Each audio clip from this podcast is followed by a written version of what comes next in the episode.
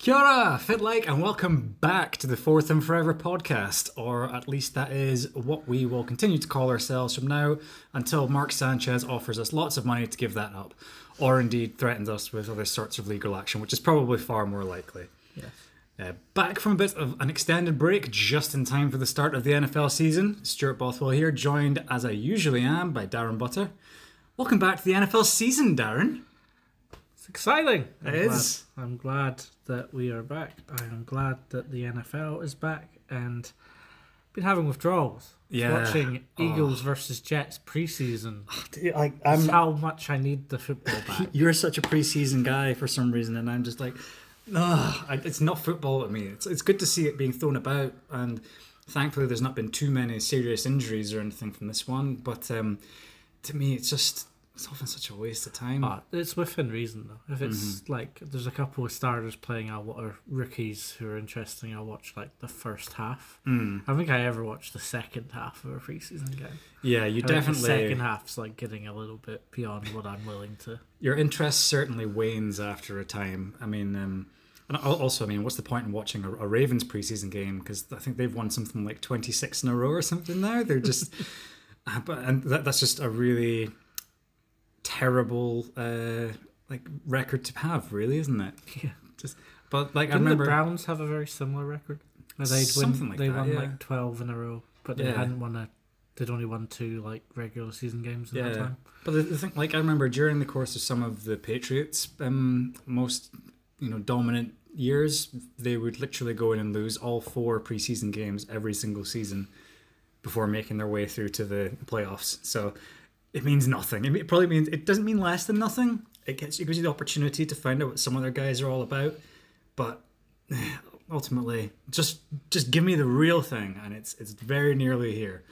So, yes, I, I'm incredibly excited too because I've definitely been in a funk for a little while, just finding other things to fill the void. Um, you know, about 500 hours of City Skylines under my belt now, whatever it is.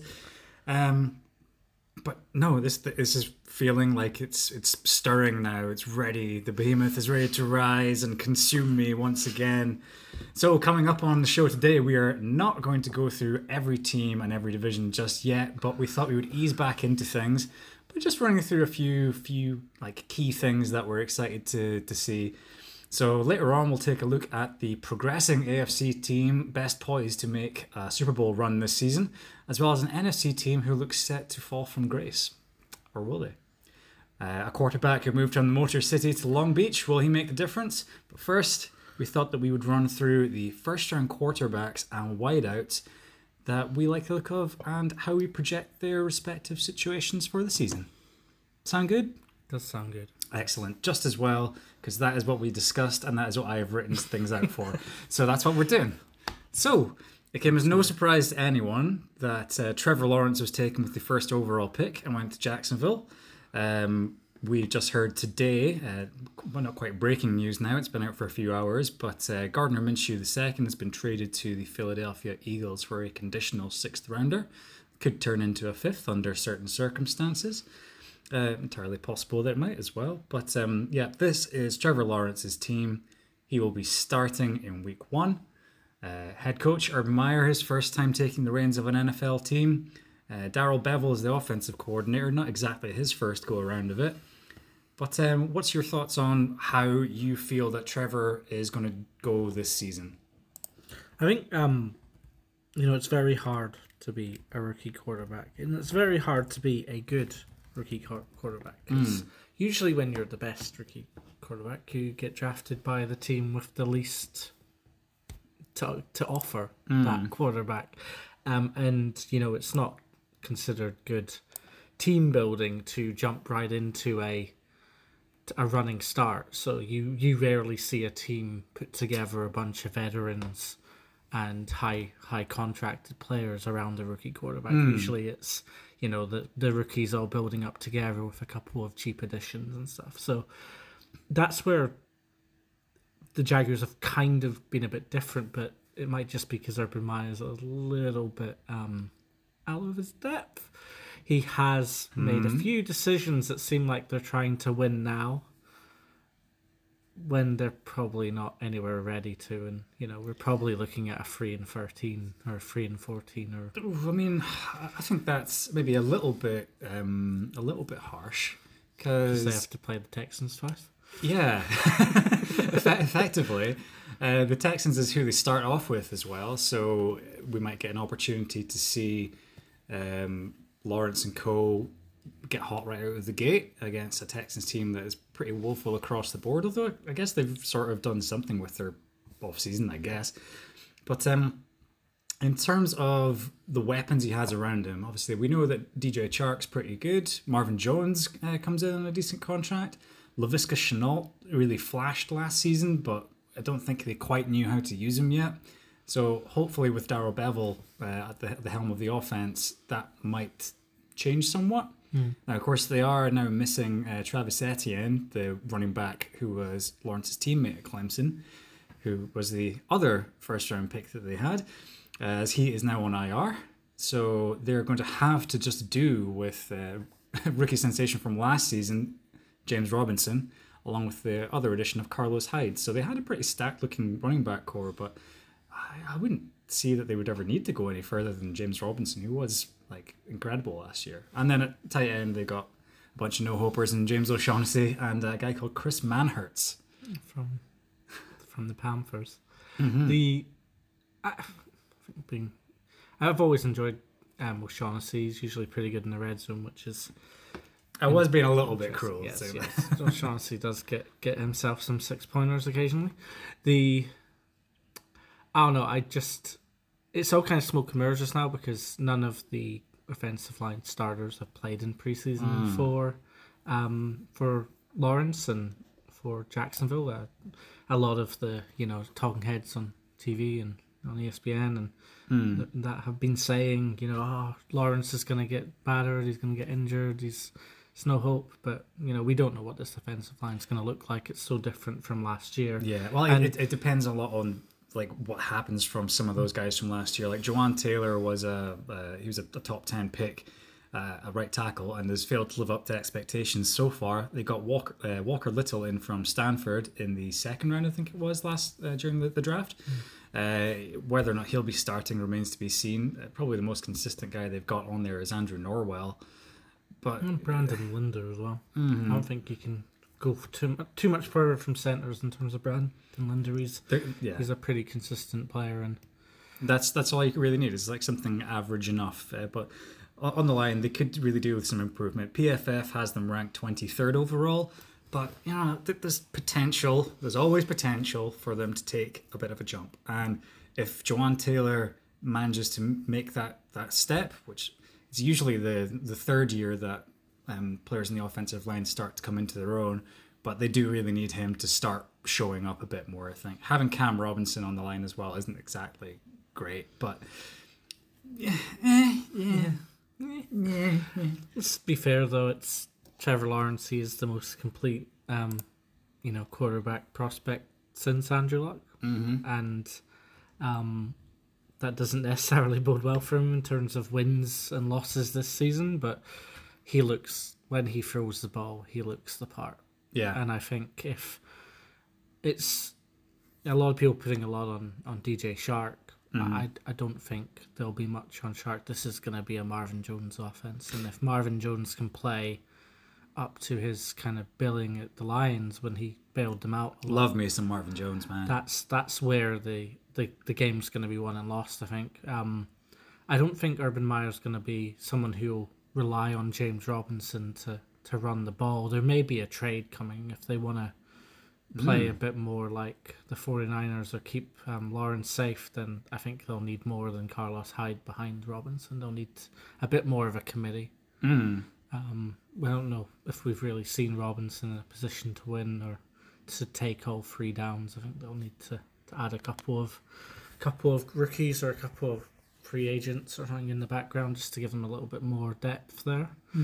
But it's all new, you know. We've never seen Urban Meyer at this level. We haven't seen Lawrence at this level, um, and you know, the defense hasn't done anything ever. So Yeah, yeah, that's true. so, well, certainly for, for a few years, they're anyway. not going to jump out and. Start. Well, you have a short memory, Darren, uh, of the days of Jalen Ramsey tearing up over there. But um, yeah, it's, None it's of those guys don't they all play for the Broncos now? like, no, they've, they've gone to the Broncos and then left. yes. Um, but yeah, no, they're certainly rebuilding on that side. Uh, the, the defense isn't going to do them many favors, but they can maybe hope that the other Josh Allen starts to live up to his billing on that side. Love me some Josh Allen. amongst others. But um, yeah, I think on, on the offensive side, there's some there's some weapons there. Uh, I'm particularly looking forward to seeing what Laviska Shenault does because his um, his skill set just looks like borderline unparalleled in the NFL. He just looks a, a, real monster when he gets the ball in his hands. So yeah, I, I would say keep an eye out for him. There's a um, unfortunately a reliance on play calling though for players like Shenault and Jalen Reagor and um, the Deebo Samuels of the world. They need to be Schemed kind of open. schemed, and it takes a lot to do that, and it takes a very uh, a trusting quarterback. 'cause you're often throwing backwards, or you know, in a way that might lead to a fumble or a, you know a padded down interception or that. So, um, yeah, it's a bit to have him as your you know your your standout, your game changer. They're you're gonna have to hope that the, the offensive lineman Bevell can can scheme something open because if he's naive or know, pretty standard, then you know it's just gonna be He's not going to be like relied upon at all, you know. all times, I don't think. But it's if you, if you find a way to occasionally scheme him open a few times a game and get the ball to him, and then he, he can. He's always a threat to do something with it. Um, so yeah, just just a matter of time, I suppose.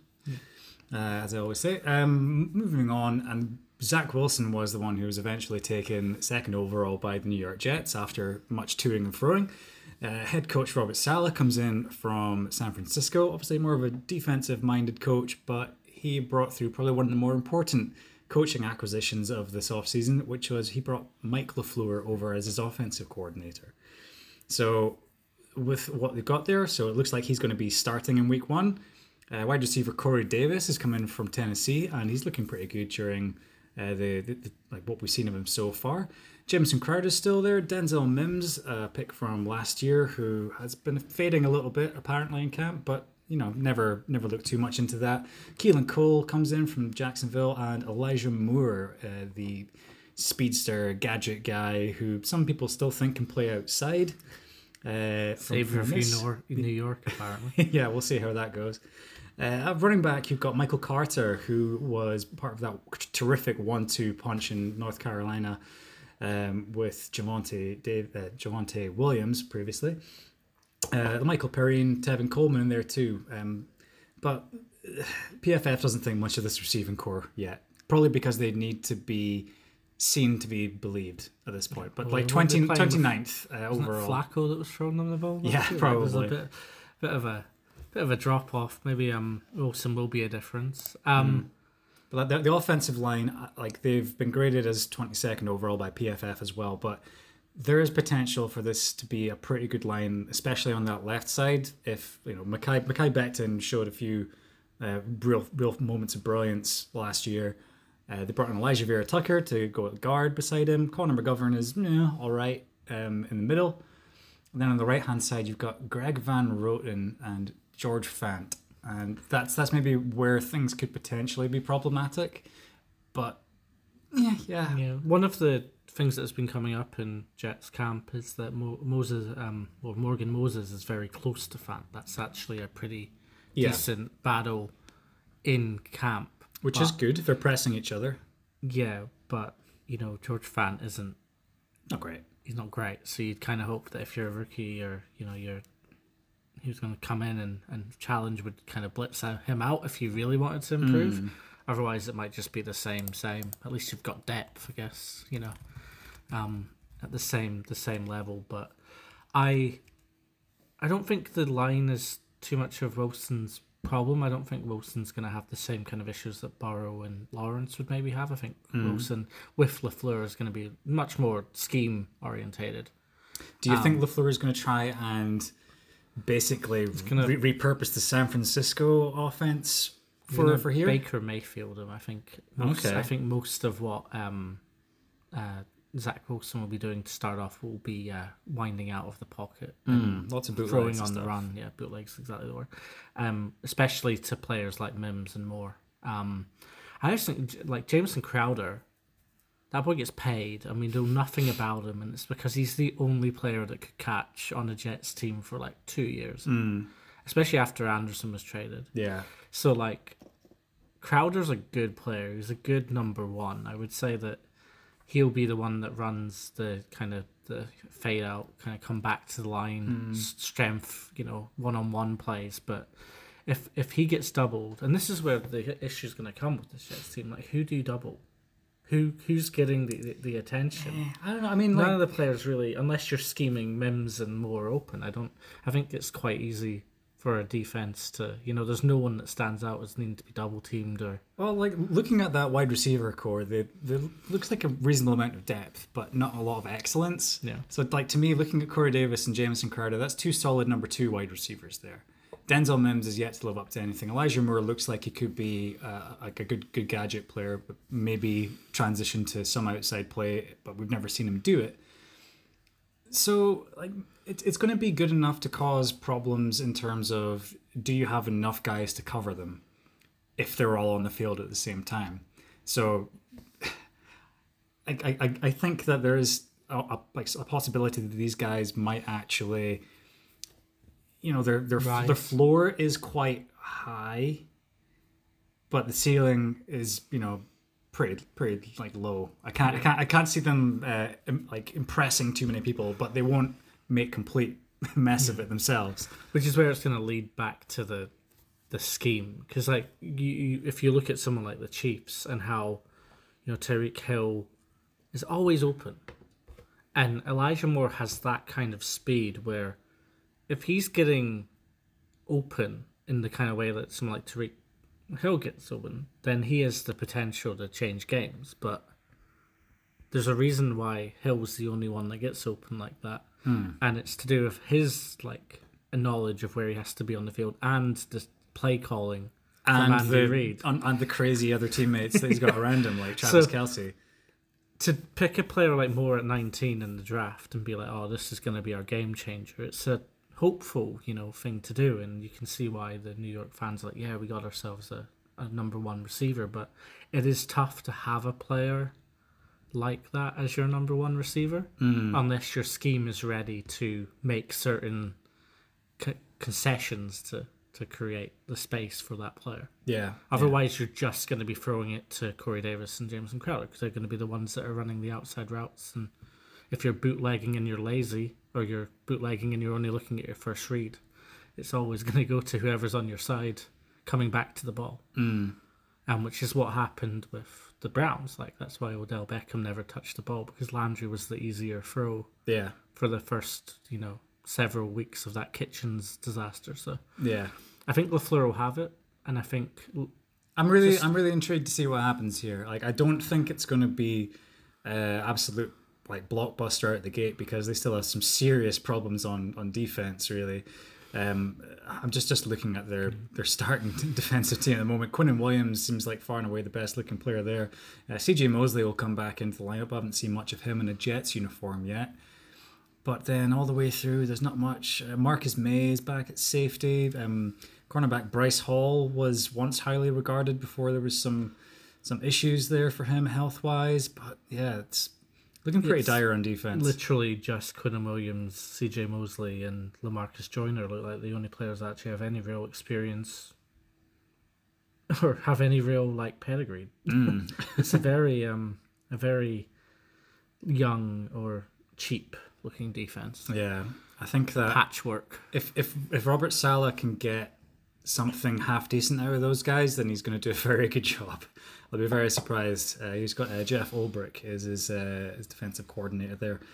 But um, But it's it's tough because players like um players like Wilson need short fields to get them going. They need the defense to help them out with you know getting them back on the field, getting them getting the defense tired, and yeah, getting them a couple of easy you know completions, and that that they're going to be probably competing with their own defense a little bit. yeah, And yeah, I Wilson's got the best defensive coordinator and the best probably skill set to succeed as a rookie.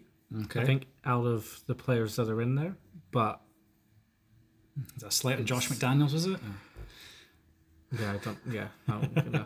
Well, it depends what's going to happen with Mac Jones. Certainly from the ones that are going to be starting on, in like the early days, anyway. yeah. Uh, speaking of early days, they start off with the Panthers. So we'll, again, we'll maybe get an opportunity to see what happens there. Yeah, Darnold returning to New York. Wonder what kind of reception he'll get there. Oh, gonna put money on Darnold putting them to the sword. Oh man, that would be kind of funny. At least three, three touchdowns, 250 yards. Nice. Yeah, but And my, then just sort of cry a little bit, be like, I'm, I'm sorry I couldn't do this for you guys. And everyone would be like, hey, get out of here. walk in there. hey, I'm walking here.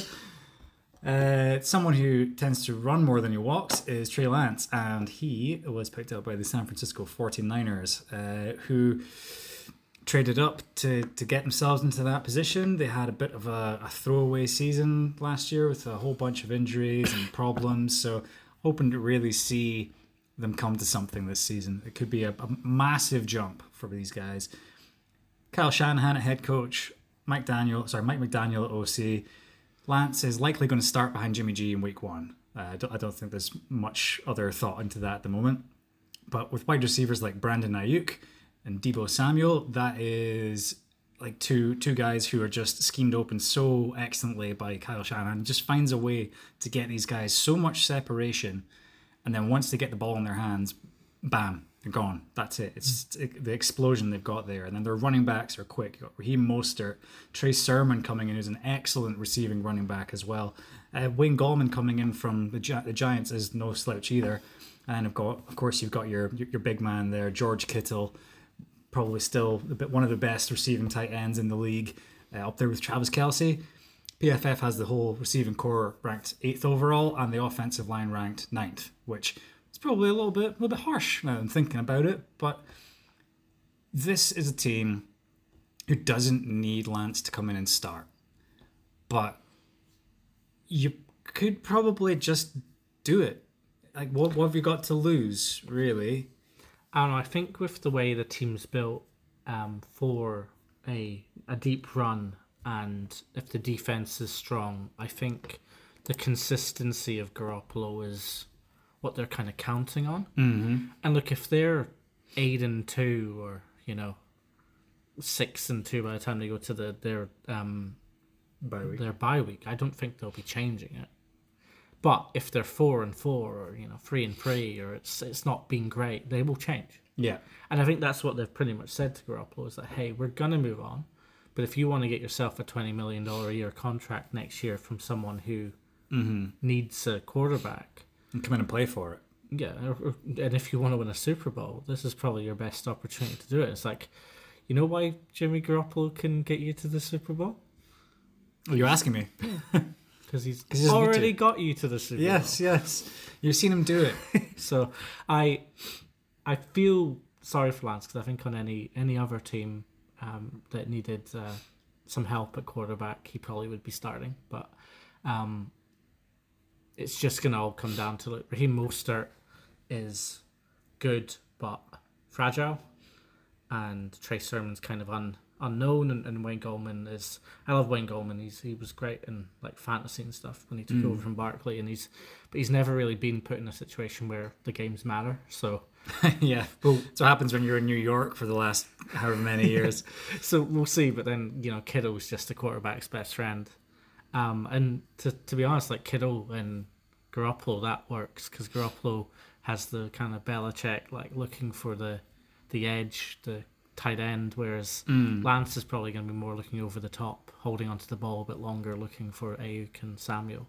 Well, like, I'm just intrigued to see how Kyle Shanahan, Kyle Shanahan, Kyle Shanahan uh, wants to employ Trey Lance. Like, how does someone with Lance's skill set, who you know we've not seen him that much really in college, but you know from what we've seen of him, there's sort of, like real potential there. Like, how does he utilize something like that? Does he does he go like with the like semi Lamar Jackson type route, but perhaps with a little more in the vertical sense? Is he to just let him play into his more um, conservative tendencies? Do you, do you like push him up as a runner and get like 600 yards a year out of him? I don't think relying on anyone to be like Lamar Jackson is a fool's errand. Lamar Jackson's a one of one, and, and I don't think I said like you know Lance- sort of Yeah. semi like. I wasn't comparing him or anything. it'd like be that. more like ironically more like Kaepernick. Hmm. What they'd be looking to do, and to be honest, Kaepernick didn't come into that season. They got to the Super Bowl until much later. Mm. So it could be a case that that's kind of their what they're looking at. They're looking to get a, a decent, solid start, and then they can start to be a bit more creative later on. But there has been talk about them running like two point packages and stuff with Lance, and you know end zone packages and getting him running, which is ironic because he hasn't run at all in his games. He's been pocket passing Yeah, in the I mean, playoffs. they haven't wanted him Yeah. to run, so we don't know what he's going to look like. He could come out, start the second half, week one, and he could be in the first drive of the second half, and he could score a touchdown. That could be it. But he might we not might not see him for four weeks. We might not see him at all. It's um was just saying freelance has announced his retirement. uh, we might not see him ever. Um, but I think if, if if he ends up going in at any point, he's in probably the best situation out of all the quarterbacks, just because of Yeah, I was being the team mean to. Mike McDaniel when I was talking about Lafleur, but um, Kyle Shanahan has the Sh- Shanahan is the the coordinator best for this situation. Yeah, yeah, definitely. Um, so yeah, I think that's like just Trey, Trey, Lance is in the best best situation. He gets an opportunity to sit. It's only it, it's our problem that he has to sit for now because we want to see him. and he's young. Yeah. So there's plenty of opportunity, plenty time. There's plenty other guys we can watch until then. We're gonna do all right. There's like 16 games in the week one. There's so many games. Mm-hmm. I Like know. you, you don't need to see Lance yet. There's so many other people Yeah, there's plenty else to go on with. Uh, speaking of going on with stuff, we better continue on with this. And Justin Fields was drafted by the Chicago Bears, much to my chagrin. Uh, head coach Mike Nagy and offensive coordinator Bill Pew Pew Pew Lazor. He'll be behind Andy Dalton in week one, though. Um, that's what they're committing to. They're saying, yep, no, this is Dalton's team. This is Dalton's time, according to him as well. Sure, but it's borrowed time, I'd imagine, because Justin Fields has to be your quarterback for the future here, right? The core around him, you got Allen Robinson, who's one of the best wide receivers in the league. Everyone knows that he's just been drastically underrated. He kind of wanted out of Chicago for a while. He's still there. You got Darnell Mooney alongside him, Marquise Goodman, who's a, so Goodwin, who's a total burner. He's come in. Riley Reed hasn't quite lived up to anything yet. David Montgomery in the backfield was a stud. Damien Williams also there backing up. You've got Cole Kmet and Jimmy Graham, and aging Jimmy Graham at tight end. The, the core ranked 22nd overall by PFF, but it's that offensive line that you've got to be worried about at the moment, which is ranked 28th overall. Why Fields isn't playing? yeah, they're not really wanting to, to I risk it. They're sacrificing Fields until they have to. Yeah, I mean they brought in Jason Peters, who is uh, I don't know what 49 years old at this point, but um, Picking up those 20 million, 15 Yeah. million a year paychecks to come in and save teams. Yeah, unfortunately, their other uh, top pick, Teven Jenkins, has been ruled out for a substantial period of time, so we won't get to see his hard nosed style of play anytime soon. Uh, Cody Whitehair is at, at guard next to him, but yeah, it's, it isn't the best looking lineup there. Uh, they also they brought in Germain Ifedi, but let um, what was the other guy's name go? They had a other tackle. I've forgotten his name now. I think he's been picked up by Carolina or something. I know they were quite um, Charles Leno. Yeah, I know they were quite hurt about, uh, you know, the Kyle Long coming back, but not coming back to them Mm.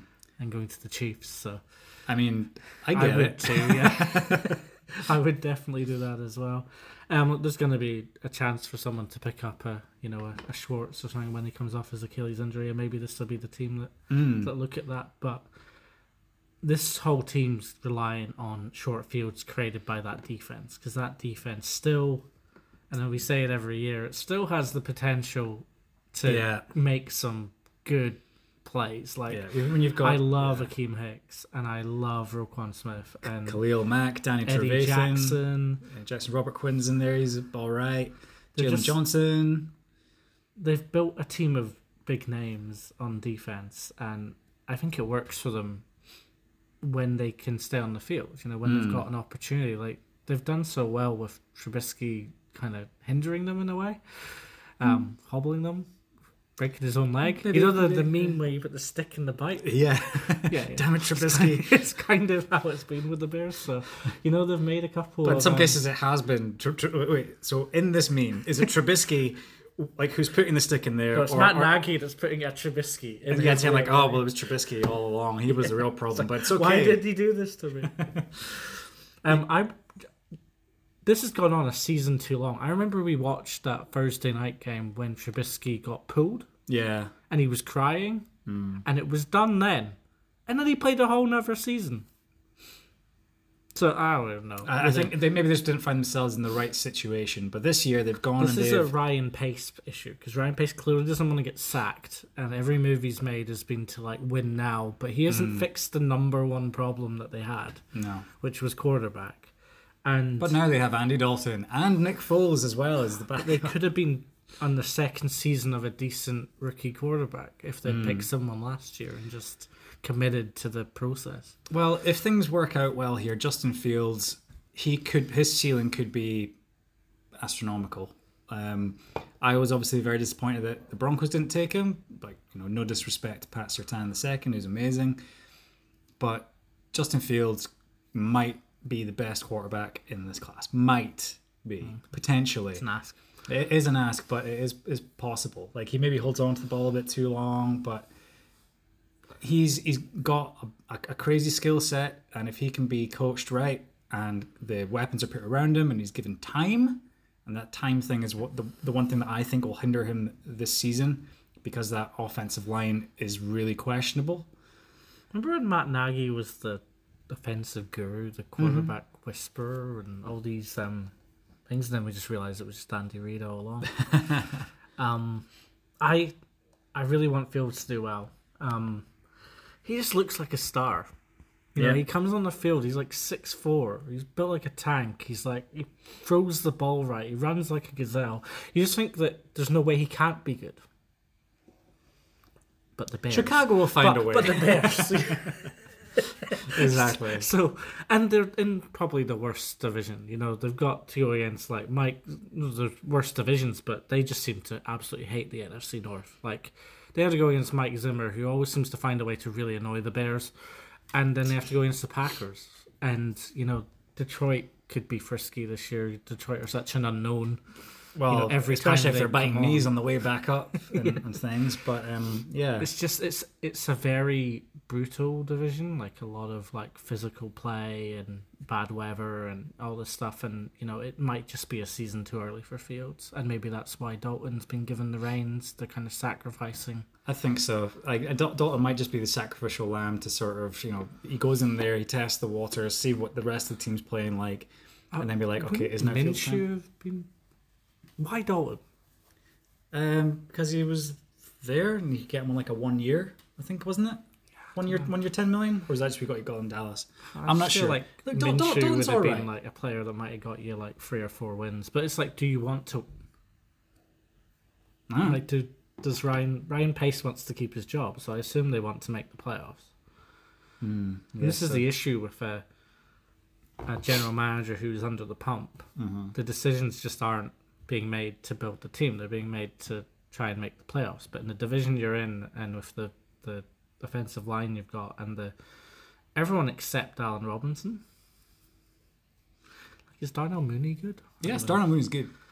Yeah, I don't know. I feel like anyone that's your Trubisky's get thrown the ball to has not had an opportunity yet. So Uh, we'll see. Bill Lazor, he's worked with Dalton before in Cincinnati, I Oh, believe. great, great, Uh, yeah, so exciting. during, during some of his better times, actually. So we'll see But what happens the fifteenth quarterback in the league. Oh yeah, I mean he's bang average. Like there's like the whole concept of The Dalton the Dalton line is based around him. Um, but yeah, no, I, I don't really like Chicago for this year. But you know, the, could Fields be the rising tide that lifts all ships? I don't quite know, but he has the potential to. Also, watch out for tight end Scooter Harrington. Great name. I think if you're doing fantasy, pick up Cairo Santos as your kicker because I just don't see how this team's getting in the end zone. All right, you heard it here first. Darren is going to be picking Cairo Santos in like the second or first round in his uh, his fantasy draft remaining. See how that one pans out. Um, speaking of how things pan out, I'm just I like just doing some sort of really lame, terrible transition um, based on the last sentence. That'd have been great for the 49ers. things. Yeah, panning. Ah, can we go back again? No, oh, damn it. we've got to talk about the Patriots. You're, Ah. just, you're just killing. You're just killing time here. Yeah, you don't I want am. to talk about. Uh, but especially, I've been the one giving you the signal to wrap things up, so we can move on to the next thing. And the next thing is the uh, Mac Jones situation in New England. Now, it looks like signs are pointing to Cam Newton still being the starter for Week One, but it, it's questionable. Mac Jones has performed well enough to make people say this guy might actually be worth a shot from Week One. Uh, I, I don't quite know. Like, I think Cam still like earned the opportunity to go in there and try and make this his team for at least a little bit longer. But having drafted this guy in the first round, it's you know it's there for them. It should eventually be his team. We got uh, Nelson Agholor, Jakobi Meyers, and Keel Harry. Oh, this is, oh, oh, Harry is also injured and has requested a trade. Would- Kendrick Bourne's coming. I come would in. too. Jesus. Yeah. Uh, Damien Harris at running back, along with James White and Rhamondre Stevenson, who you might want to watch out for. Um, but PFF has this receiving corps in at 26 overall, which is still not great. But that offensive line, solid as ever, but third overall. Yeah. So I feel like Mac Jones will start Week One, and the reason isn't anything to do with talent or beating out Newton. I just think that Newton has pissed off the Patriots too much at this point. You think so?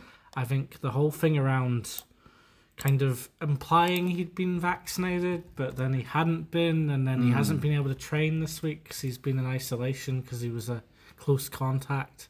I just don't think you get away with that kind of issue at the Patriots. I don't think Belichick has the patience for it. And at the start of the week when they were in training camp, Belichick literally said, "This is now Mac Jones's time because he's going to get all of the reps, all of the minutes in the playoff game, in the preseason game." Um, and Newton's going to be on the back foot. So I would, I just feel very, I'd be very surprised if Newton came in after a week off and started in week one. Hmm. He would get the whole of next week to train, but I just think that whole mis he's the the Patriots and Newton said it was a misunderstanding and a miscommunication that they didn't they weren't Can't following, afford to have. they weren't these- following the process for Newton that they thought they should have been because they didn't know his vaccine status. And but if Newton's not wanting to be vaccinated, that's not something Belichick's gonna like. He he might not have an issue at all with players being unvaccinated, but it's to do with the competitive advantage. Yeah. Like Newton could be, I, I Belichick's kind of player that probably wouldn't play Pat Mahomes if he was unvaccinated because there may be an opportunity he misses three or four games and that's too many games and too much unknown for someone like Belichick to take. So I just don't think Newton's got enough juice in the league anymore to If if you to have, have this stuff going on. if you're going to have someone who's unvaccinated and he's a quarterback, like that's a real problem, not just for that quarterback, for your entire quarterback room. And we saw what happened in Denver last year, where Kendall Hinton, uh, an undrafted rookie wide receiver, ended Happened up with the coming in. Vikings Yeah. more recently in the preseason. Yeah, exactly. It's it's you can't have something like this happen. It is it is too much of a risk. Uh, it's bad enough having it potentially happen to your offensive line or some of your wide receivers or anything like that. but um, yeah, no, it's, it's it's it's too big a risk.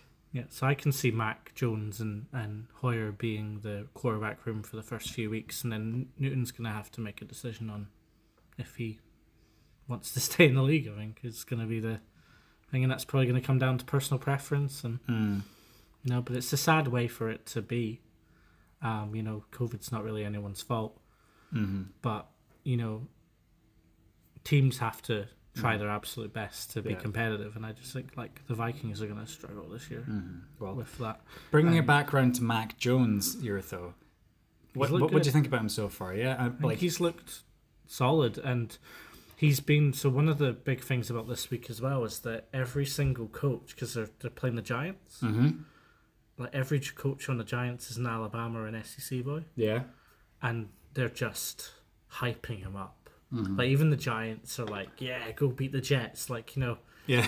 the the Giants have been giving Mac Jones advice on like teams like the Jets because they've just played them in preseason. Like these Alabama and LSU and you know um, Texas A and M, they love their own guys. The SEC is such a It's a, blood, it's a bloody. Freemasons club. Yeah, and they love Mac Jones. So the, the whole this whole week's been an absolute Mac Jones loving, and I think he's really, hopefully, he's progressed from it. But he was looking good in, his appearances, and Do you have to show your vaccine passport to get in the Mac Jones living?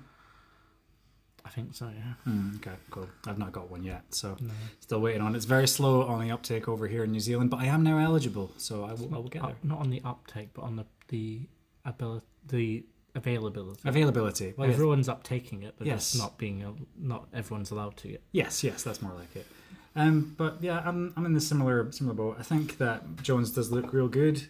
That receiving corps is a bit of a problem though, Tight and that was are- a problem last year. They haven't got the tight ends in there, which is Yeah. the the big thing yes, that they've, they've yes, changed. indeed. So you've got Jonnu Smith and Hunter Henry have come in, um, as well as Devin Asiasi, if you want to give him much of a much credit, or. Matt LaCosse. The hockey player. Yeah, um, but um, yeah, Hunter Henry and Jonnu Smith are your two big signs. So I reckon you're going to see a lot of ground and pound and using of the tight ends uh, out of uh, you know like just play action sets and stuff. So yeah, they're they're going to be your main guys to keep to keep an eye on. But uh, Hunter Henry will be around for four games this season, then get injured. So we'll we'll see how that pans out. But yeah, do do really like them.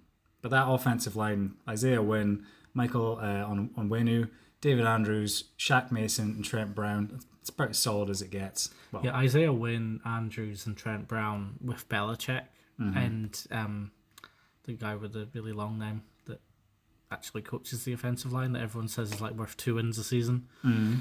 Um, they are. Mac Jones is in a good situation if he gets on the field. I think the Patriots would have preferred that Newton had come in and they'd won like nine games and Newton mm. and Mac Jones wasn't needed until next year. But it doesn't look like it's going to go that way. So let's see what Mac Jones can do. Mm. I'm actually, for the first time with the Patriots, it's like they're slightly the underdogs. Like they are. No oh, one's don't, really. don't give them that. No one really expects like, but then you look at their defense and they've still got Lawrence Guy and Dont'a Hightower and Yeah. McCourty and Gilmore. Cal and Van Noy's come back in. J.C. Jackson's excellent. Stephon Gilmore is on Chase top right now. Winovich Yeah. is the kind of guy that you get in the fifth round who ends up making the bloody Hall of Fame if you play for bloody the Patriots. like it's just they're a solid team, and if I was a betting man and I was taking like overs and making playoffs, the Mm-hmm. Patriots odds just now are like very under what Mm, as a think so. franchise and a team they should, probably should be. Well, I think if, if anyone can find a way to make them successful, it's Bill Belichick and Josh McDaniels. So remains to be seen. Anyway, we are taking our time to get through these at the Because quarterbacks are fun. They are indeed. Uh, another thing that's fun: wide receivers. So yeah, let's just, just move on to the, some of the wide receivers that we got there. So Rashad Higgins, no, no, no. back on topic. The rookie wide receivers. That is in the first round, or certainly the top end of it. Ja'Marr Chase, Jalen Waddle, and DeVonta Smith. Those are the ones that we're going to have a look at here, just for time's sake. Uh, Ja'Marr Chase, consensus, just about best wide receiver in the draft, has been considered that for best part of a couple of years now. Uh, can't, didn't, can't play- block a linebacker though, can he? no. also has, has hasn't played in about a year and a bit though, so you can't really blame him. But just great all round talent. Hasn't played in over a year. Has his former teammate Joe Burrow throwing to him. Decent group around him, and the likes of Tyler Boyd, but they're still worried about that offensive line not giving Joe Burrow enough time to get him the ball. The uh, defensive backs groups that he'll be facing in within his division are ranked two, three, and twelve overall. So it's a tough ask to be a Cincinnati Bengals wide receiver. Yeah. Does he have it in him to really make a difference this year? No. But not because of him. Like the biggest attribute that Lamar uh, Ja'Marr Chase doesn't Mm-hmm. have is that he isn't Penei Sewell. And I'm in the Sam Monson, Mina Kimes, Field Yates camp of Split the difference. the defensive backs are too good in this division Mm-hmm. to not pick the left tackle. I thought Sam Monson was more of like a, you can flip a coin and either way he'd be happy for you to take them, though, right? Maybe it was the taller one. I think you might have been a Steve Palazzolo sort of guy. yeah. Um, Yeah. But yeah, Sam Sam Monson was more along the lines of look, it's it's two two things that can help the quarterback. Yeah, is having better wide receivers, and Ja'Marr Chase could be a transformative wide receiver if he's out there, or a, a really good, solid, potentially perennial Pro Bowl tackle. They had the opportunity to get either one of them. They opted for Ja'Marr Chase. I was like, huh, okay, yep, I get that. Totally fine. But if they'd gone for Penei I would have been exactly the same. Yeah.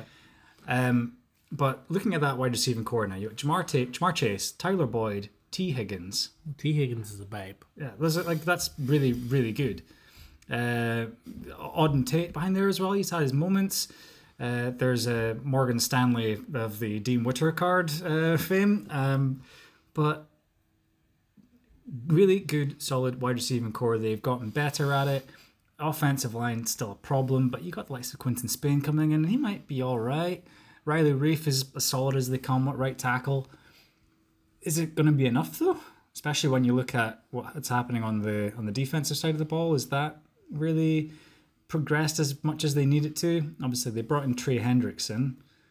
Um, although, actually, no. I'll tell you what. Are, are we? Are, am I getting too into the weeds here? And I should just be focusing on the individual a bit. You think? I think if we're Let's just the, say how- let's, on the wide receivers, like what is Chase good at? He's just explosive. He wins um, one-on-one battles, and he's great on on the um, the byline. He you know he has finds a way to keep his feet in bounds. Big things for him is that he hasn't played in a year. In in the SEC, you only have to get one foot down to stay in bounds. So we're gonna have to see if he can Adjust. Tommy toe tap, as it were, or Tony toe tap. Um, and I think he will be able to. tap. I think he will be able to do that, but he has to assert himself because he can't come into this team and be the third best wide receiver. He has to come in and act and play like the out and out number one. Mm-hmm. To for me to believe that they shouldn't have just taken the lineman because they could have taken the lineman, picked up Elijah Moore later, and had Tyler Boyd as the number one. I, So I think- Lamar's got to yeah. come in and be like, "I'm better than Tyler Boyd, and this is why." Hmm. He and it's on him. He's got to come in and be the star. And Burrow's going to give him every opportunity to do that if he has time Yeah. to give him the opportunity to do that. Well, I think like Ja'Marr Chase can get himself open a bit quicker, and even if he doesn't, Burrow's still going to throw it up to him. He's always had that great connection with him. So Burrow's a tough one as well because Burrow's played his whole career without being injured, and that Hmm. knee scar ankle thing he's got going on is a tough look. Oh, tough look. If you Google like Burrow's knee, it is not pretty. Like yeah, so we got to see what Burrow does in the first few weeks of the season, how his confidence is throwing the ball. But I think, I think giving them chase and, and giving him chase and, and, and kind of getting that um, consistency yeah, will help the Bengals. But they are in a division. a real tough division. Um, another guy who's got to contend with some tough defensive backs in his division is Jalen Waddle, the speed king. Will really help stretch the field. So will this end up helping Tua Tagovailoa thrive with with a newfound aggression? Of course, they've also gone and got Will Fuller, so they're really trying to coax him into being that sort of downfield passer. You've got DeVante Parker there already as well, so this wide receiving corps could be really, really good on their opponent's side of things within their division. Second, third, sorry, sorry, fourth, fifth, and twenty-eighth. Guess who the twenty-eighth ranked uh, defensive backs are, Darren, in that division? It's it's, it's the Jets. So I was trying to think what division. what is division it? is this It's in like two parts to the question. yeah, but um, Jalen Waddle. Some people had him down as their number one wide receiver in the draft. It's, it's a scheme thing. Um, Yeah. Waddle is probably the speed for speed um, most comparable to you know the the Tyreek Hills and um, Henry Ruggs and the players that you want to take the top off or the, the kind of prototype of that kind of player. He might be the most prototypical because he is a lot strong. He, he he he measures a lot stronger than players like Ruggs and, and Hill Yeah, but it's it's like you're saying Hill's got a savvy to him and, and is able to find that kind of gap. That Hill has the Edelman thing, but also the speed to Yeah. to the end zone, whereas Edelman could only ever get like five yards further downfield because he Mm. wasn't fast enough. But you got he's got to have that savvy. Whether you're fast enough within that that, that small box, uh, or if you're fast in a straight a line, yeah. yeah. yeah, it's your, your your agility and your ability to start and stop, especially when you're already at full speed, or you know ma- how you manage to fake and feign and how you what you nuance the, the the cornerback. You got to do the dance with them, get him to mm-hmm. turn around, and then you go the other way and things like that. Mm-hmm. There's so many things that need to be taught at wide receiver. he's he needs a bit of luck, and he's had that because he he had such a good game last week in the preseason, and then one of his own offensive linemen fell on him mm. Yeah, after a play, and they thought he was done. Mm. So the fact that he was fine and came back into the game, that kind of shows that you know he's he's got a bit of luck, a bit of resilience, and he's going to you know get an opportunity, and it's it's going to come down to Tua. I kind of consider this as Tua's rookie year because doesn't have to deal with fits. he can just come in, and hopefully that shoulder and hip is strong enough for him to actually throw left. yeah, Which people like, yeah, Tua didn't play that well last year, but he also didn't throw to his strong side. Mm-hmm. He didn't bootleg. He didn't come out of the pocket because they didn't want him to get hit. So he was kind of been playing with like his strong arm behind his back. So there's a balance here where if Tua gets the opportunity to run with it and throw it, and Waddle is what we expect him to be, this could be a really good offense. This has to be the breakout for Tua, and if it's a breakout for Tua, then you're going to see the likes of Jalen Waddle really thrive, um, but perhaps not in four of the six division games that they're going to have there. It's Tough. yeah, it's tough, tough against uh, the Patriots and the Buffalo Bills, but Well, it's Gilmore and Tre'Davious White. yeah, exactly. So he's going to have a time over there. Um, probably one of the most intriguing wide receiving prospects we've seen in the last little while has been DeVonta Smith. Um, so people were saying he might be the most complete wide receiver in the draft, but he is really small. He's just really, really, really small. But he's just so good at everything. Yeah. He's so good at everything. Uh, he's he's just he's he's quick. He's shifty. He's got some amazing hands. He's got really long arms for a guy his size. Um, but on a team like the Philadelphia Eagles, he's really going to have to do with having likes of Jalen Reagor and Arcega Whiteside show up and help out him and the perennial Travis Fulgham, perennially excellent Travis Fulgham, of course. But the quarterback situation is murky. It just got murkier this morning with the signing of Gardner Minshew. Like, do you see Smith having an instant impact on this team, or is he going to be dragged down by the resources around him? Well, one of the kind of unfortunate things when you look at someone like DeVonta Smith is that you kind of go off um, past performance, past um, comparisons of players. And you know who else could do everything when they came in and was small and thought they were going to be gadgety and good? John Ross. John Ross. okay. So that's not great. John John Ross. John Ross. Was like the same, wasn't he? Like the twelfth pick as well. Like he was quite a high pick, but John Ross was like, uh, "Oh, this guy's real fast." It was not, "Oh, this guy can do everything." It's like he was he was small, but he was real quick. DeVonta Smith, like you think he only ended up running like a four or five forty or something like that, but on on game game speed is different. Yeah. But he he he has he has the hands, he has the smarts, he has a great like change of direction.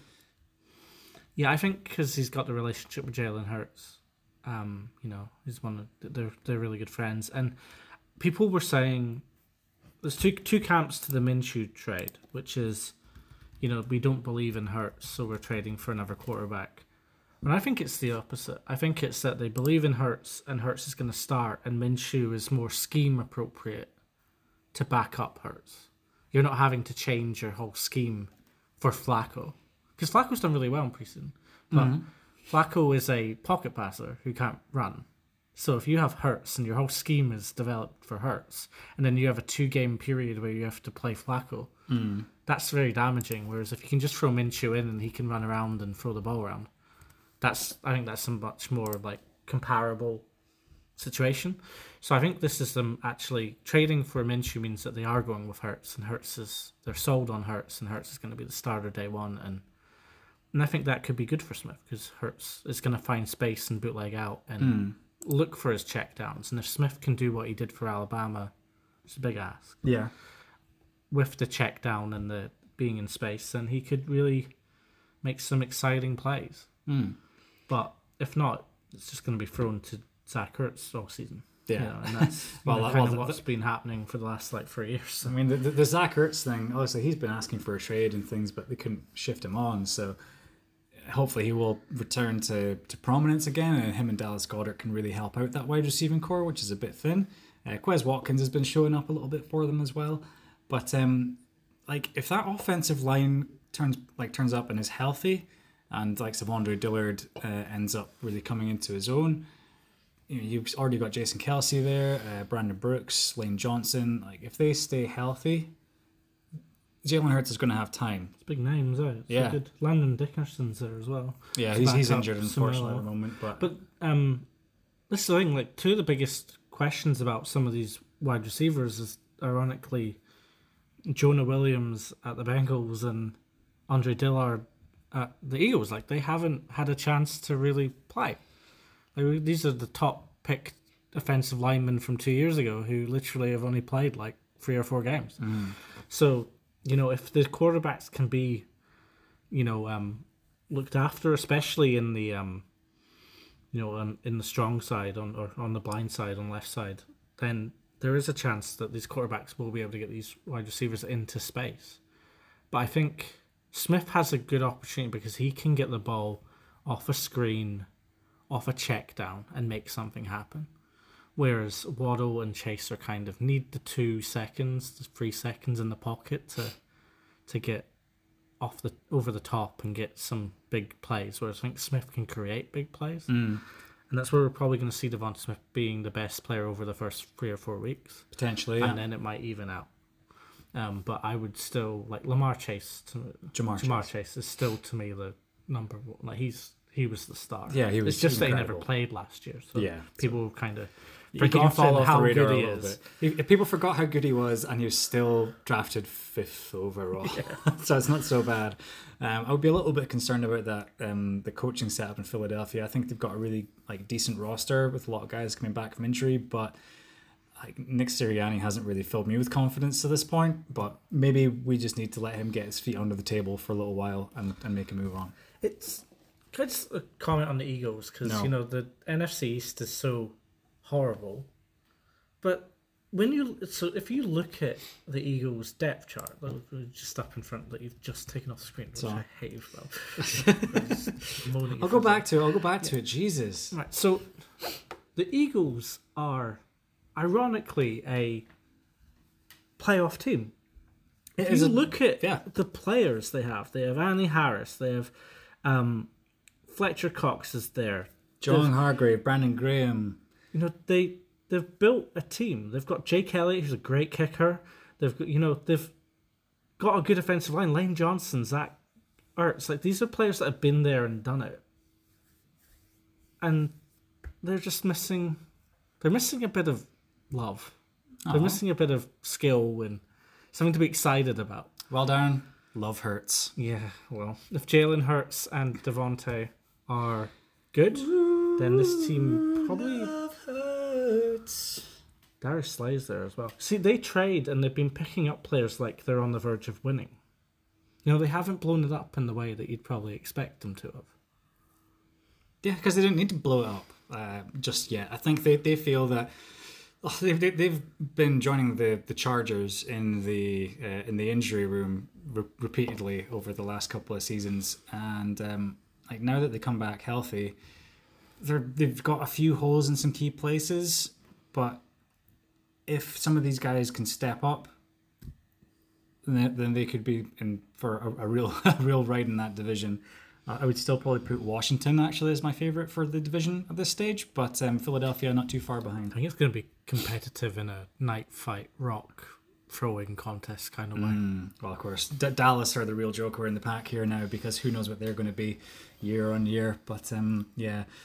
Um, so yeah, that, that'll do for the wide receivers. Um, we've uh, we've been taking our time again, like I say, but I think uh, we still have plenty of time to go through the other facts that we wanted to get through if we're relatively quick on them. So, team from the AFC that we have obviously seen progress really maybe a lot faster than anyone predicted over the last little while. I think that's quite fair to say. The Buffalo Bills. So, can they maintain their form from last season and dare we say it, improve upon it? The wide receiver group still looks incredible with Stefon Diggs, the obvious highlight of, of all highlights. Manuel Sanders joins that group and he can still be pretty handy. The O line is a bit middle of the pack, but when you have weapons on the outside like that, as well as you know good running backs like Devin Singletary and Zach Moss, Matt Breida joins the crew, and then you've got your uh, your crazy athletic um, freak as a quarterback and Josh Allen, who's managed to put it together last season in terms of throwing it downfield. What like is this the year? Can they make an extra step? I think they can. Um, I think that what they have gained, the Chiefs have lost. I think that the Chiefs are not as strong a team in the positions that aren't as flashy. Mm.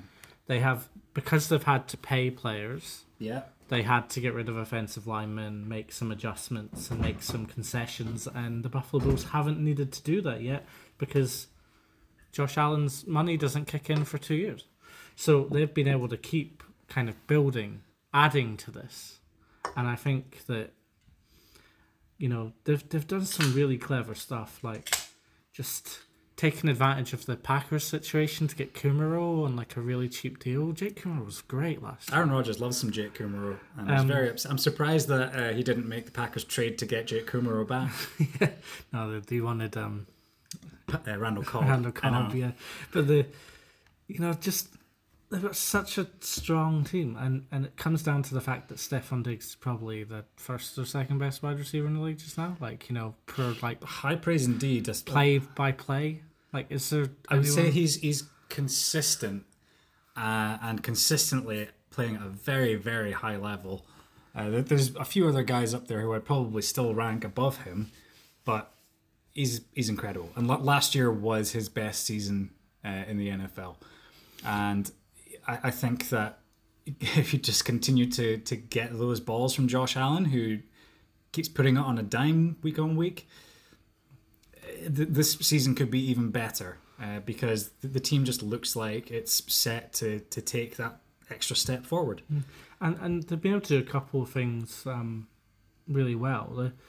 You know, we're talking about like DeVonta Smith and players like that, but they've got players like Isaiah McKenzie is one of the best players in the league at doing the weird gadgety stuff. He's been great for like three years at the end arounds and getting the ball in the two point conversions and you know, like they've just they have made they good decisions.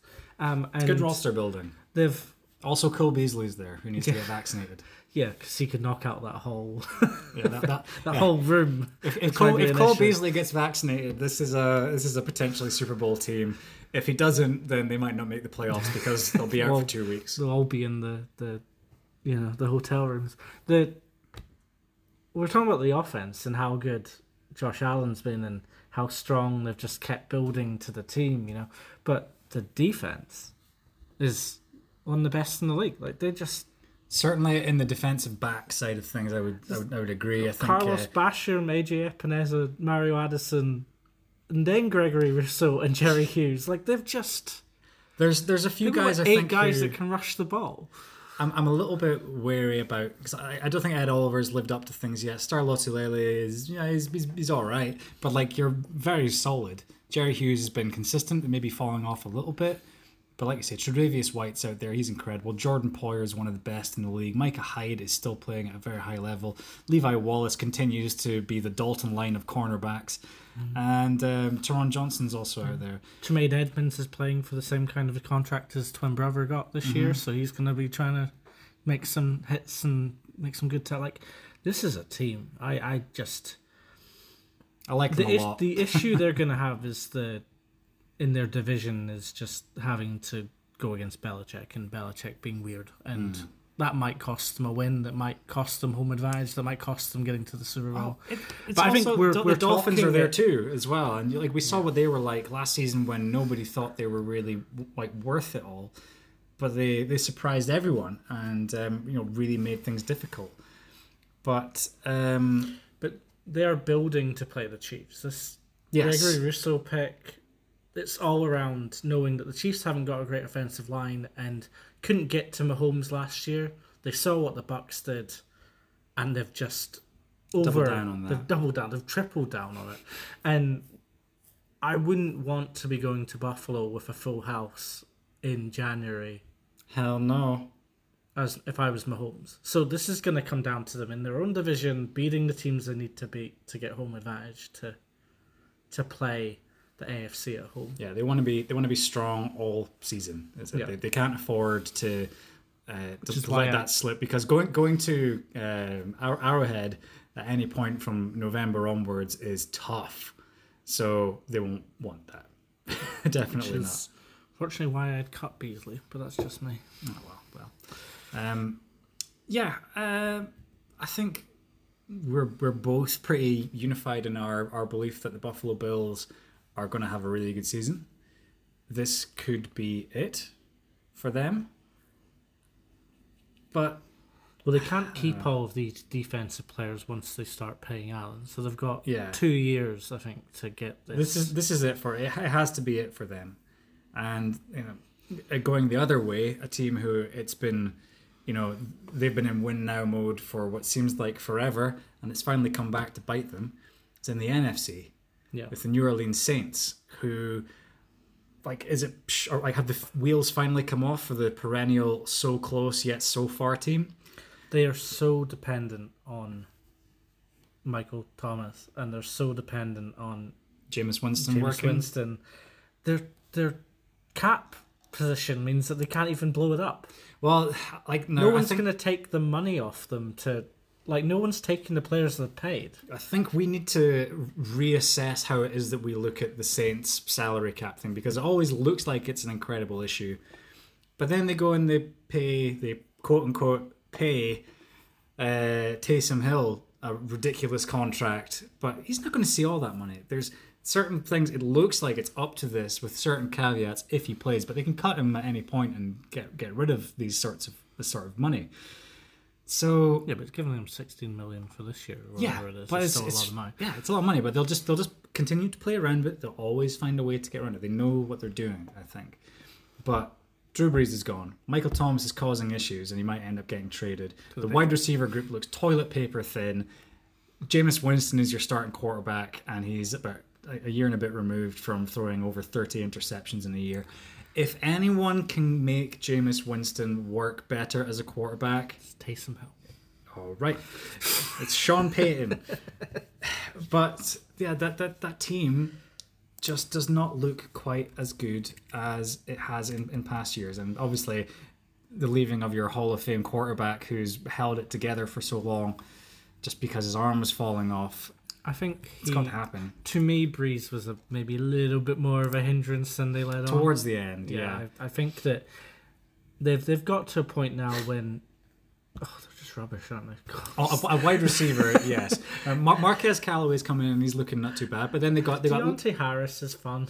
Fun indeed. You got Lil Jordan Humphrey, uh, actual name Lil Jordan Humphrey. Uh, Chris Hogan's come come back out of uh, like PFF, uh, lacrosse P- retirement. PLL Uh, retirement. oh, yeah. Ke- Kevin White, uh, former first round pick of the Bears, is also there. But these are all guys who just haven't quite stepped up to it. Ty Montgomery, Tre'Quan Smith, all guys who people have been waiting to come up and do something, and they just haven't yet. The offensive line is still solid as with Terron Armstead, Andrus Peat, Erik McCoy, Cesar Ruiz, and Ryan Ramczyk. But looking thin They at tight end now, either, Adam Trautman, Nick Vannett, uh, like oh, you got to be worried about that. Well, Uh, Al- Alvin their Kamara's still tight there. end. They're probably their best receiver as hell. He might start playing him more at tight end. I think that's one of the reasons why they've made that decision is Mm. that if Hill doesn't play as your fullback or your Your gadget guy. your gadget tight end, who are they throwing the ball to? Look, I would I would take Jameis Winston being anointed the starter with a grain of salt because we know that like like they've already decided to move people around and do things just whenever they want to. So Maybe Trevor Siemian. maybe they would. Yeah, Trevor Siemian in there. Maybe Ian Book is going to come out and be the, Could the. All Star quarterback. Uh, he was very successful at Notre Dame, I believe, but he's not really seen as being much of a quarterback in the NFL. But good for him getting a, a spot there.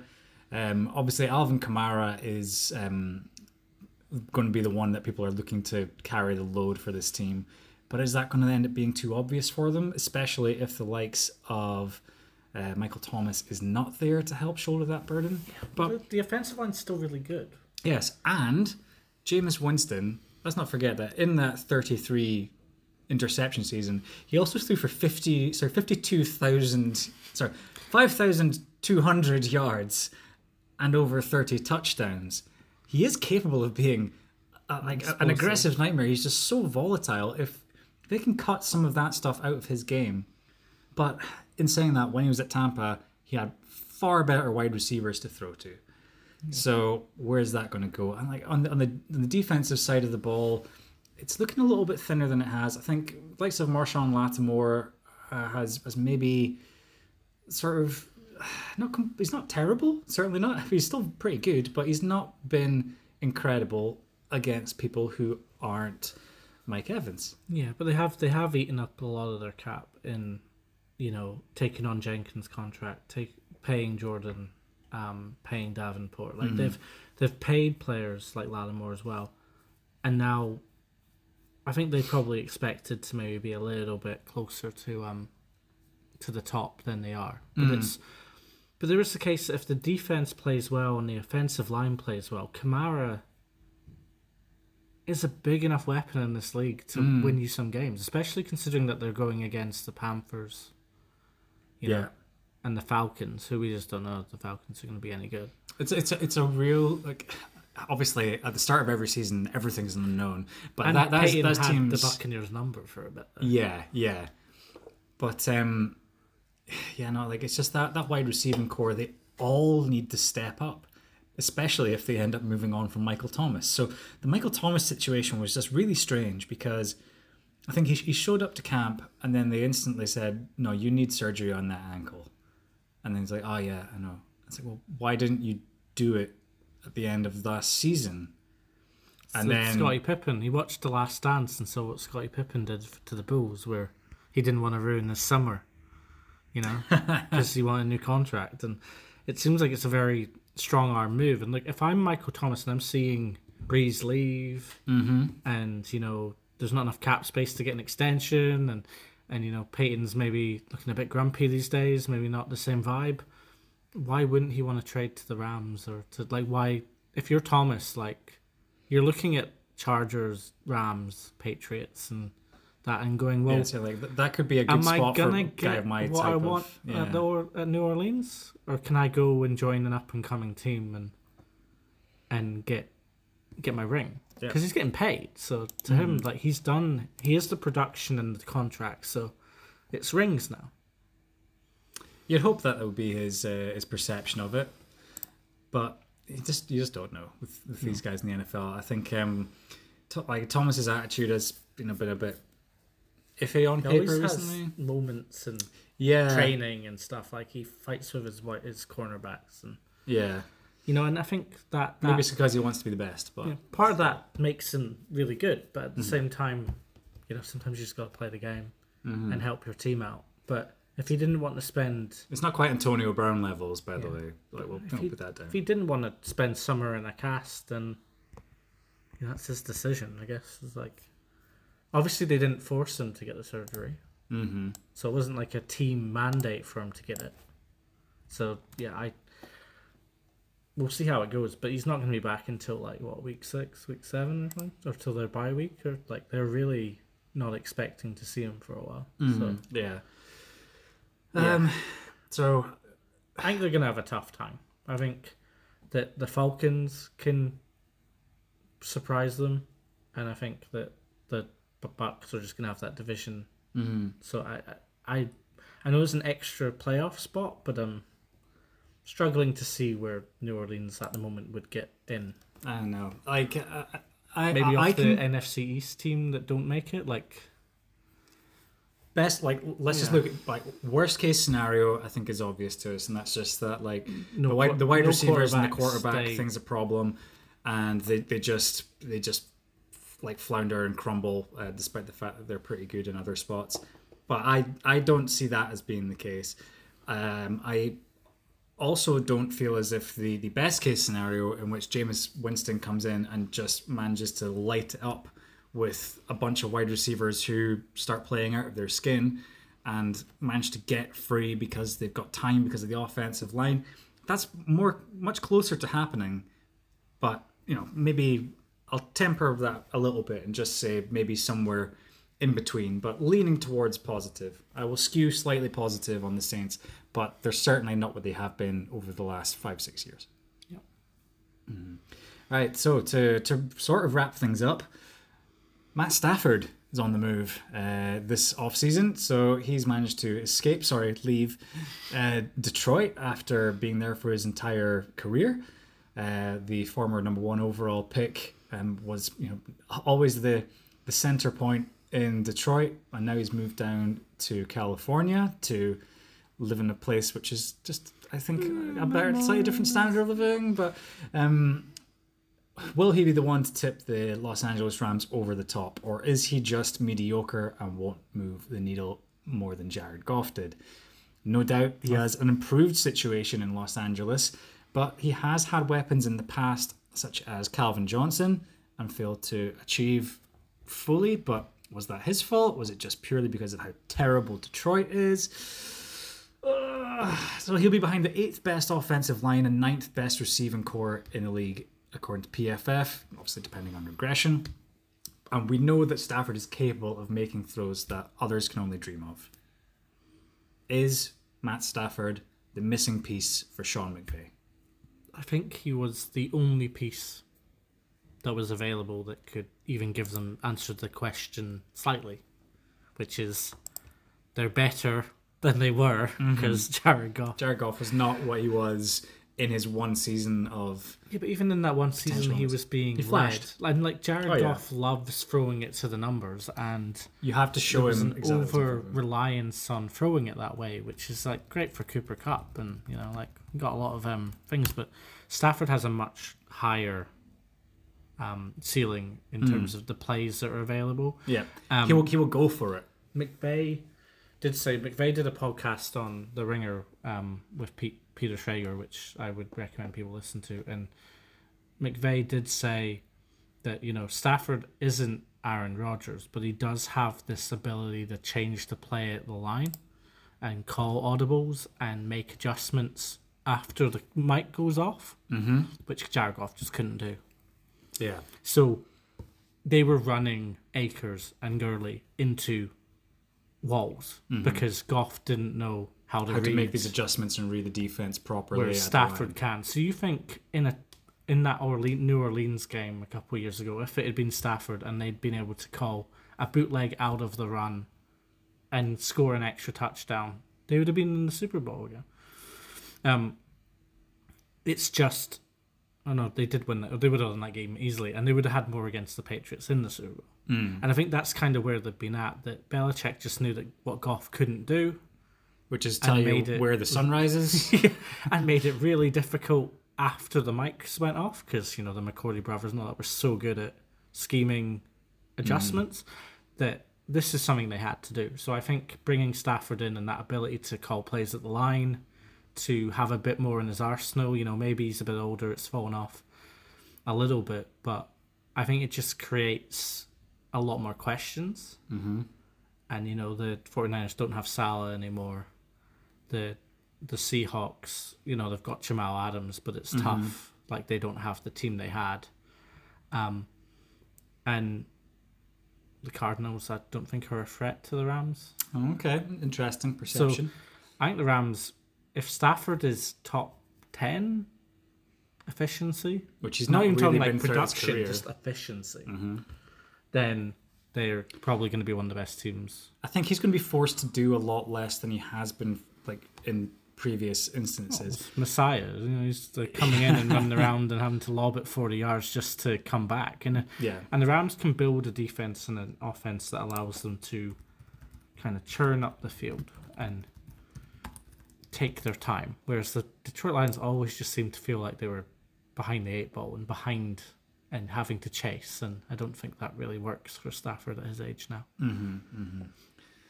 Well, I mean, so I was just going to try and see if I could find out Stafford's uh, like grades throughout his career, but I'd have to fiddle about with some stuff there. But anyway, yeah, he's he's clearly an upgrade, as far as I'm concerned. He um, is just going to find himself in a better situation.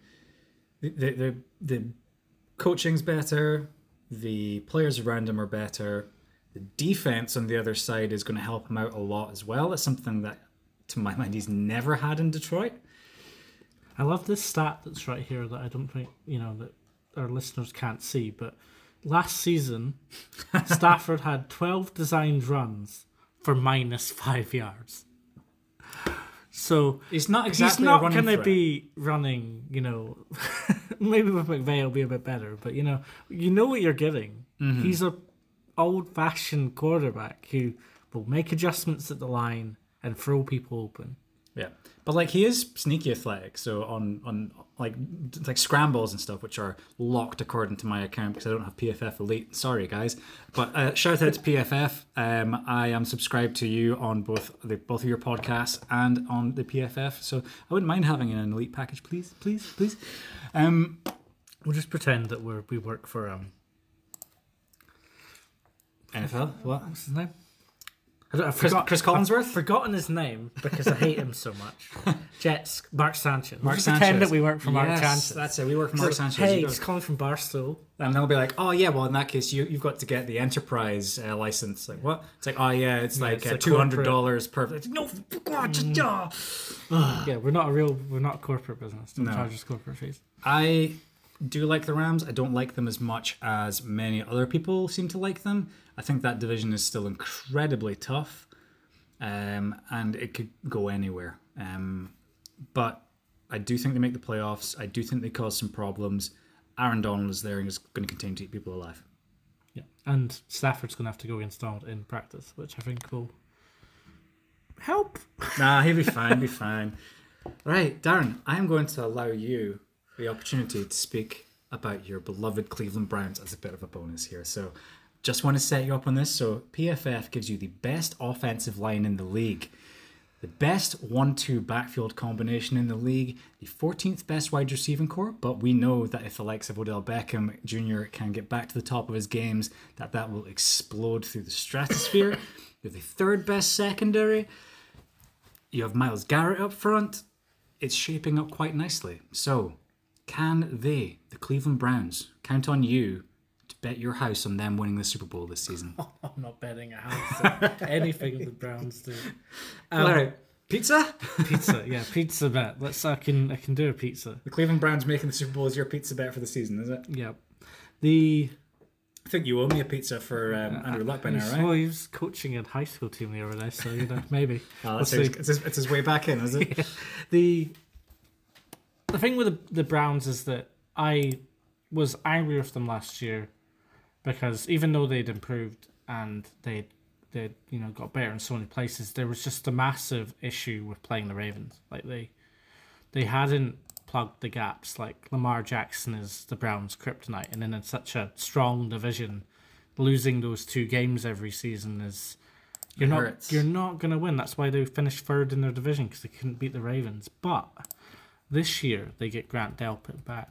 They signed Anthony Walker, and you know it's not the sexiest thing you're looking for in a number one overall pick, but Clowney is probably you know top five rushing defensive players. Like he can defend the run, Oh, against the like not rushing, not, sorry, rushing the quarterback. rush- yeah, run, he's good rushing defensive the run, against yeah. the run. Yeah, okay. So- like he's he's probably like having him on one side.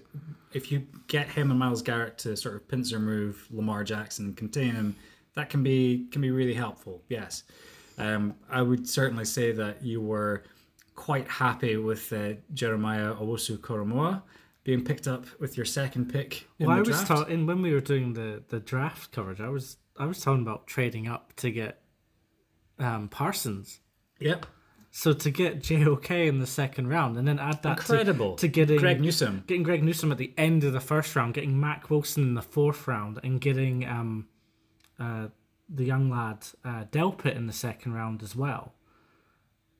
This is a well beat team. Even Greedy Williams was second round, like, Hmm. and he was projected to be top ten as well. Like, they've built some big names and some talent. You know how there's this kind of thing where some teams will go for the player with the the numbers over the name.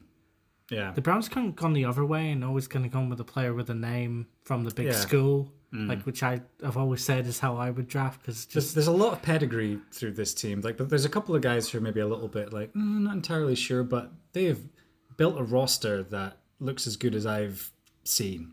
Uh, it's it's great that that wide receiving core is so deep. Like, I have no idea how they're managing to hold this together under the cap. But you got obviously Odell's there, Rashard Higgins, Jarvis Landry, Donovan Peoples Jones has been taking the top off of defense. Anthony Schwartz is a Swiss Army knife. Uh, Well, it's because the um, Richard Higgins, Peoples Jones, Jojo Natson, they get paid about ten dollars between them. Yeah. uh, I would say Nick Chubb got paid this offseason, and he's just an outstanding running back. And when you have Kareem Hunt in there, it's just a relentless smashing from that backfield. And your offensive line, uh, Jedrick Wills, Joe Bitonio, JC Tretter, Wyatt Teller, Jack Conklin, all of those guys are potential Pro Bowl caliber. Every single one of them up front. And then if you're going power, you get to add Andy Janovich to that line. yeah, smash it up. Like Love me some Andy so, Janovich. so they can go gadgety with Hunt, or they can go smash it up with Chubb and that offensive line. Like they can do when. This is where the issue with Kitchens was that Kitchens didn't know what he didn't know. Like, he was never gonna be able to scheme anything up. But Stefanski, ten yards out from the the end zone, what play are they running?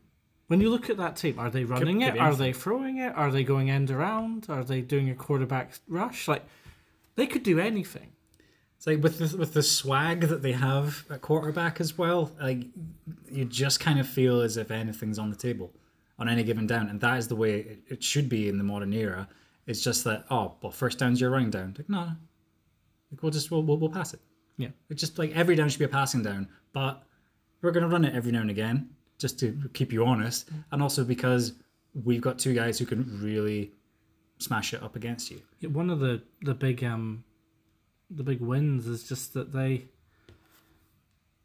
they have kind of got away from this verticals. You know, they they picked up the big More players. nuance now. Yeah, they picked up the big players thinking that they needed big players and then didn't know what to do with them once they got them. And that made the the offense really you know, predictable.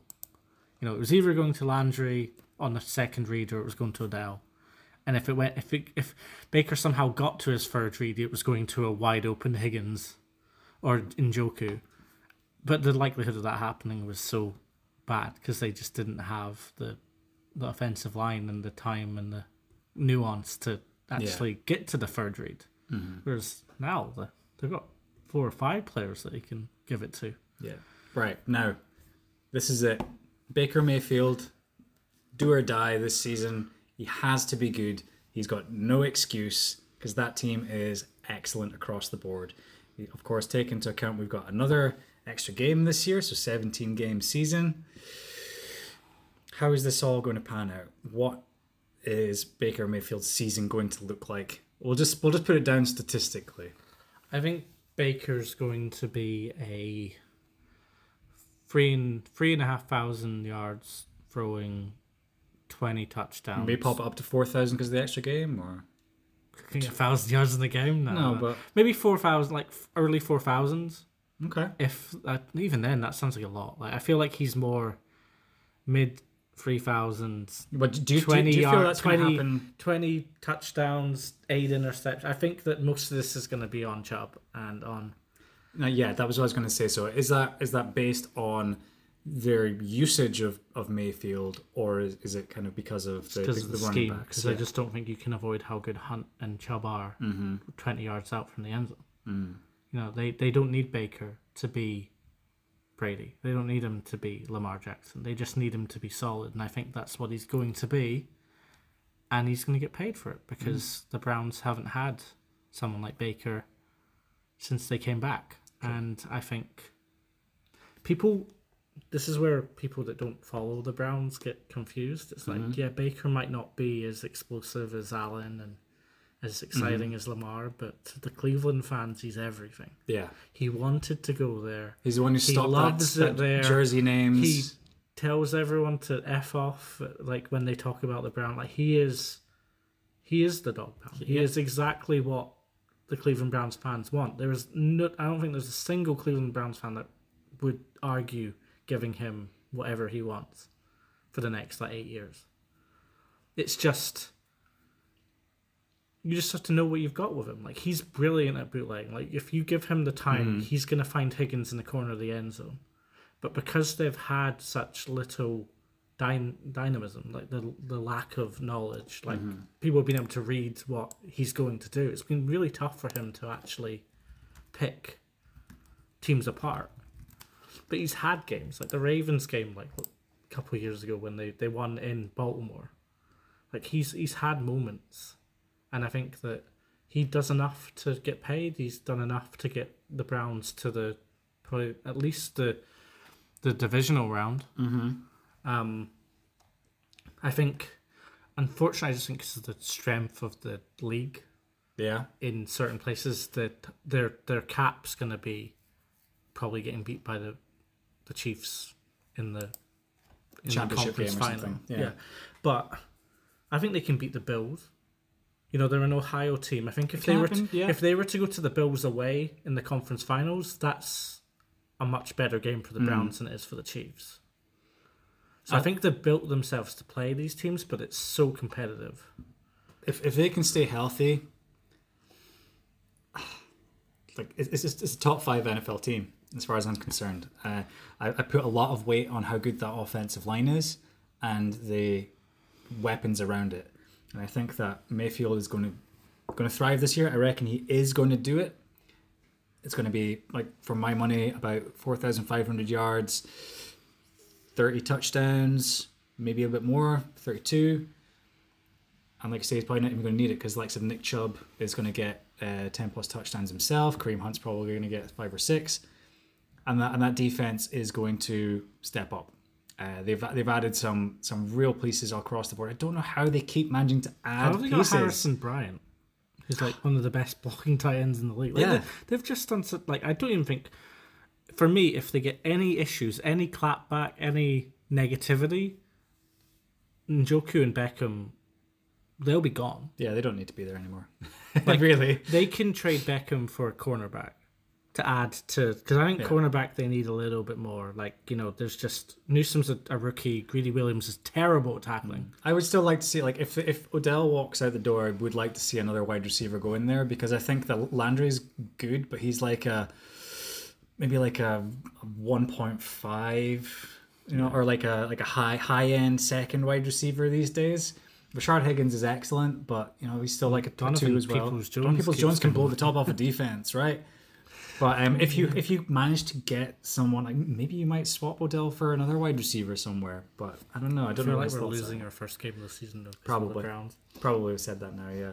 But anyway, I'm I'm high on the Browns this year. You also seem quite pleased. It's just nice to support a good team. Yeah, Yeah, I, I, I feel team. very very close to doing that right now, but um, I need to be convinced about the quarterback. But that's it.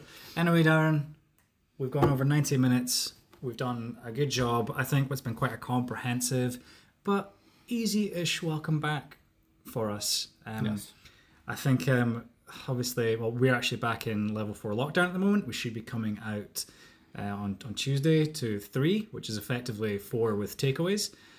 So we should be able to have some time to to squeeze in um, uh, a divisional preview sort of thing over the next little while. I would think. Yeah. Sweet as. Well then, until then, feels good to be back. It feels good to have the NFL on the horizon. Thank you very much for joining us, and we'll catch you guys next time. See you later. Thank you. Kia ora.